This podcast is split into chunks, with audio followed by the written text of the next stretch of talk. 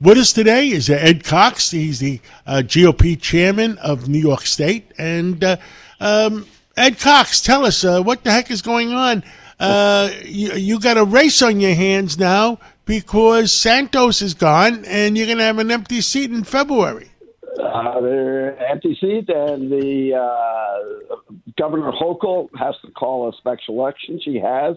It's going to be in early February and uh, she made up with uh, uh, uh, with her candidate who had challenged her actually in her gubernatorial election, and they had a pretty tough fight in that. And uh, he is now going to be the candidate on the Democratic side because there's no primary. The chairs of the Nassau Party will decide who the candidate is, and the chair of the Democratic Party uh, is uh, Jay Jacobs, who's also the chair of the Nassau Party. So he will be uh, so, and of course he's controlled by the governor, and so they've decided who their who their candidate is. Uh, on our side, you know what I Ed, you know what I don't understand. Why did they throw this guy out of the Congress? He was the GOP talking from the GOP point of view. They they he, they had his vote until until next November. He wasn't going to run again. Now this election is going to cost the GOP twenty million dollars. Uh, it's going to cost the Democrats uh, maybe even more than that, and it'll be a national, it'll be a national election, uh, and it makes no sense. Only five people have been uh, thrown out of the House of Representatives in its entire history. Three of them were during the Civil War because they were Confederates. They were with the Confederacy. Uh, the other two were convicted of crimes. And the, the way our rule of law works is that you're innocent until until proven guilty by a jury of your peers. And that did not happen in this in in in this circumstance. Uh, and uh, uh, Mr. Santos, Congressman Santos, uh, was thrown out simply on a report from the Ethics Committee of the House of Representatives. And the leadership, in fact, of the Republican Party voted against his being expelled. And it took a two thirds vote to expel. So this is an extraordinary event. It should not have happened, and it's going to cost the Democrats, you're right, $20 million. It's going to cost us $20 million. Well, but Democrats, Democrats had to spend 20 million regardless if it's now or later. But now the Republicans are going to have to spend 20 million, and they didn't have to. exactly.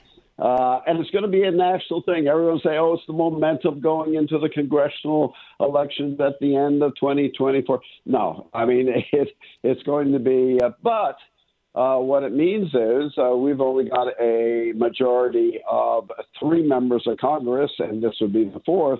So it perhaps means something with respect to some major votes that would be coming up that we could only afford to lose three Republicans in doing those votes.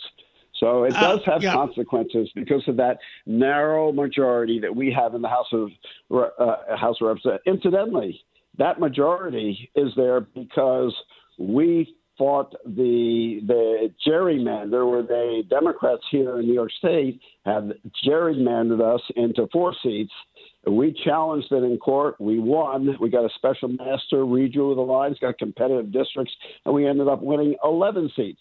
That difference of seven is part of why we do have a majority of at least four in the House, uh, uh, now three in the House of Representatives. Understood. Now you, uh, you and Karl Rove had a, a review of uh, uh, of the debate that happened last uh, week Wednesday. Uh, tell us on, on your uh, your pulse of what uh, the presidential uh, uh, bids look like. Well, the debate last night last night was quite uh, an extraordinary debate. It's probably be the last debate. There are only four on the stage, and it they were pretty rough on each other, but they all held their positions and and did did did very well in it.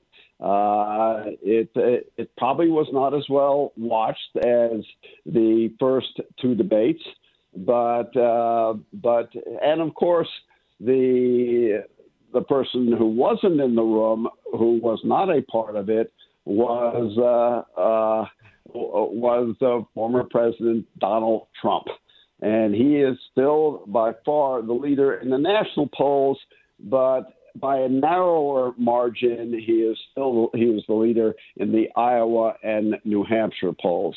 Uh, the uh, Governor DeSantis of Florida, who obviously was in the middle of the floor debate as, as a leading candidate, uh, he is counting on covering all the 92 counties in Iowa, visiting them all, and that he will win Iowa and go on to be our presidential candidate. And uh, Governor uh, Haley, Nikki Haley, the former uh, governor of South Carolina, former ambassador to the UN.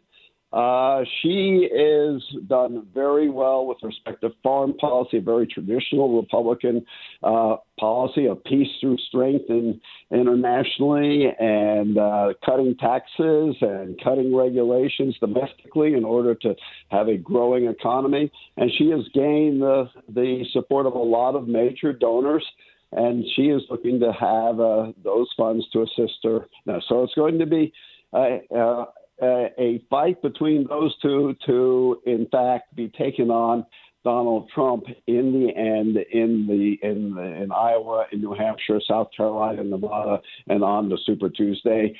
Super Tuesday in early March is when it will be decided because California and Texas and Massachusetts and Virginia major major states have moved up to be in Super Tuesday, and that will be decisive. Understood.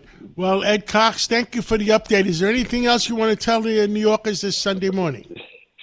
Well, the Republican Party in New York State uh, has now Long Island from one end to the other as a Republican bastion. New painted its front page red that, uh, for Republican colors in uh, when they announced the results of November 7th. And we are doing very well in the local elections. I think we're going to go ahead and do very well in 2024.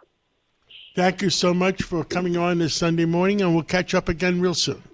My pleasure as always, John. Thank you.